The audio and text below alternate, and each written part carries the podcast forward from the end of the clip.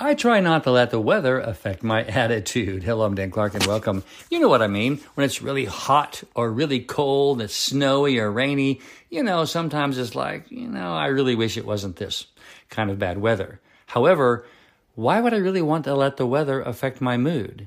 Well, I have one reason why I might want that, and that is because days like today are so beautiful.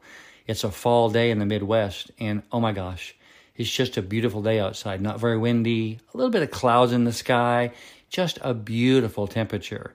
I'm going to spend as much time outside today as I can. And I would encourage you to do the same thing.